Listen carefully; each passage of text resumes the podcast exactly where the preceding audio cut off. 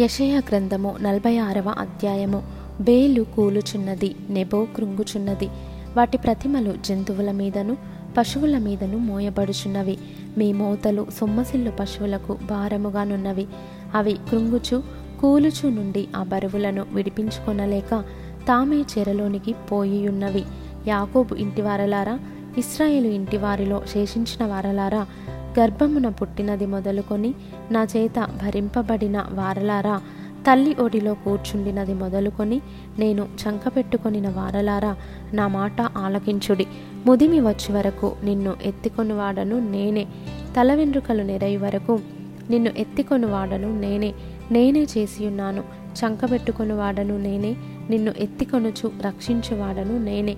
మేము సమానులమని నన్ను ఎవనికి సాటి చేయుదురు?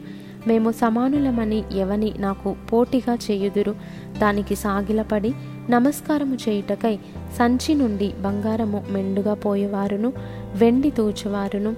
దాని దేవతగా నిరూపించవలెనని కంసాలిని కూలికి పిలుతురు వారు భుజము మీద దాని నెక్కించుకొందురు. దాని మోసుకొని పోయి తగిన చోట నిలువబెట్టుదురు. ఆ చోటు విడవకుండా అది అక్కడనే నిలుచును. ఒకడు దానికి మొరపెట్టినను ఉత్తరము చెప్పదు. వాని శ్రమ పోగొట్టి ఎవనిని రక్షింపదు. దీన్ని జ్ఞాపకము చేసుకొని ధైర్యముగా నుండుడి అతిక్రమము చేయువారలారా దీని ఆలోచించుడి. చాలా పూర్వమున జరిగిన వాటిని జ్ఞాపకం చేసుకొనుడి. దేవుడను నేనే మరి ఏ దేవుడును లేడు. నేను దేవుడను నన్ను పోలిన వాడెవడును లేడు. నా ఆలోచన నిల్చుననియు నా చిత్తమంతయు నెరవేర్చుకొనేదననియు చెప్పుకొనుచు ఆది నుండి నేనే కలుగబోవు వాటిని తెలియజేయుచున్నాను. పూర్వకాలము నుండి నేనే ఇంకా జరుగని వాటిని తెలియజేయుచున్నాను.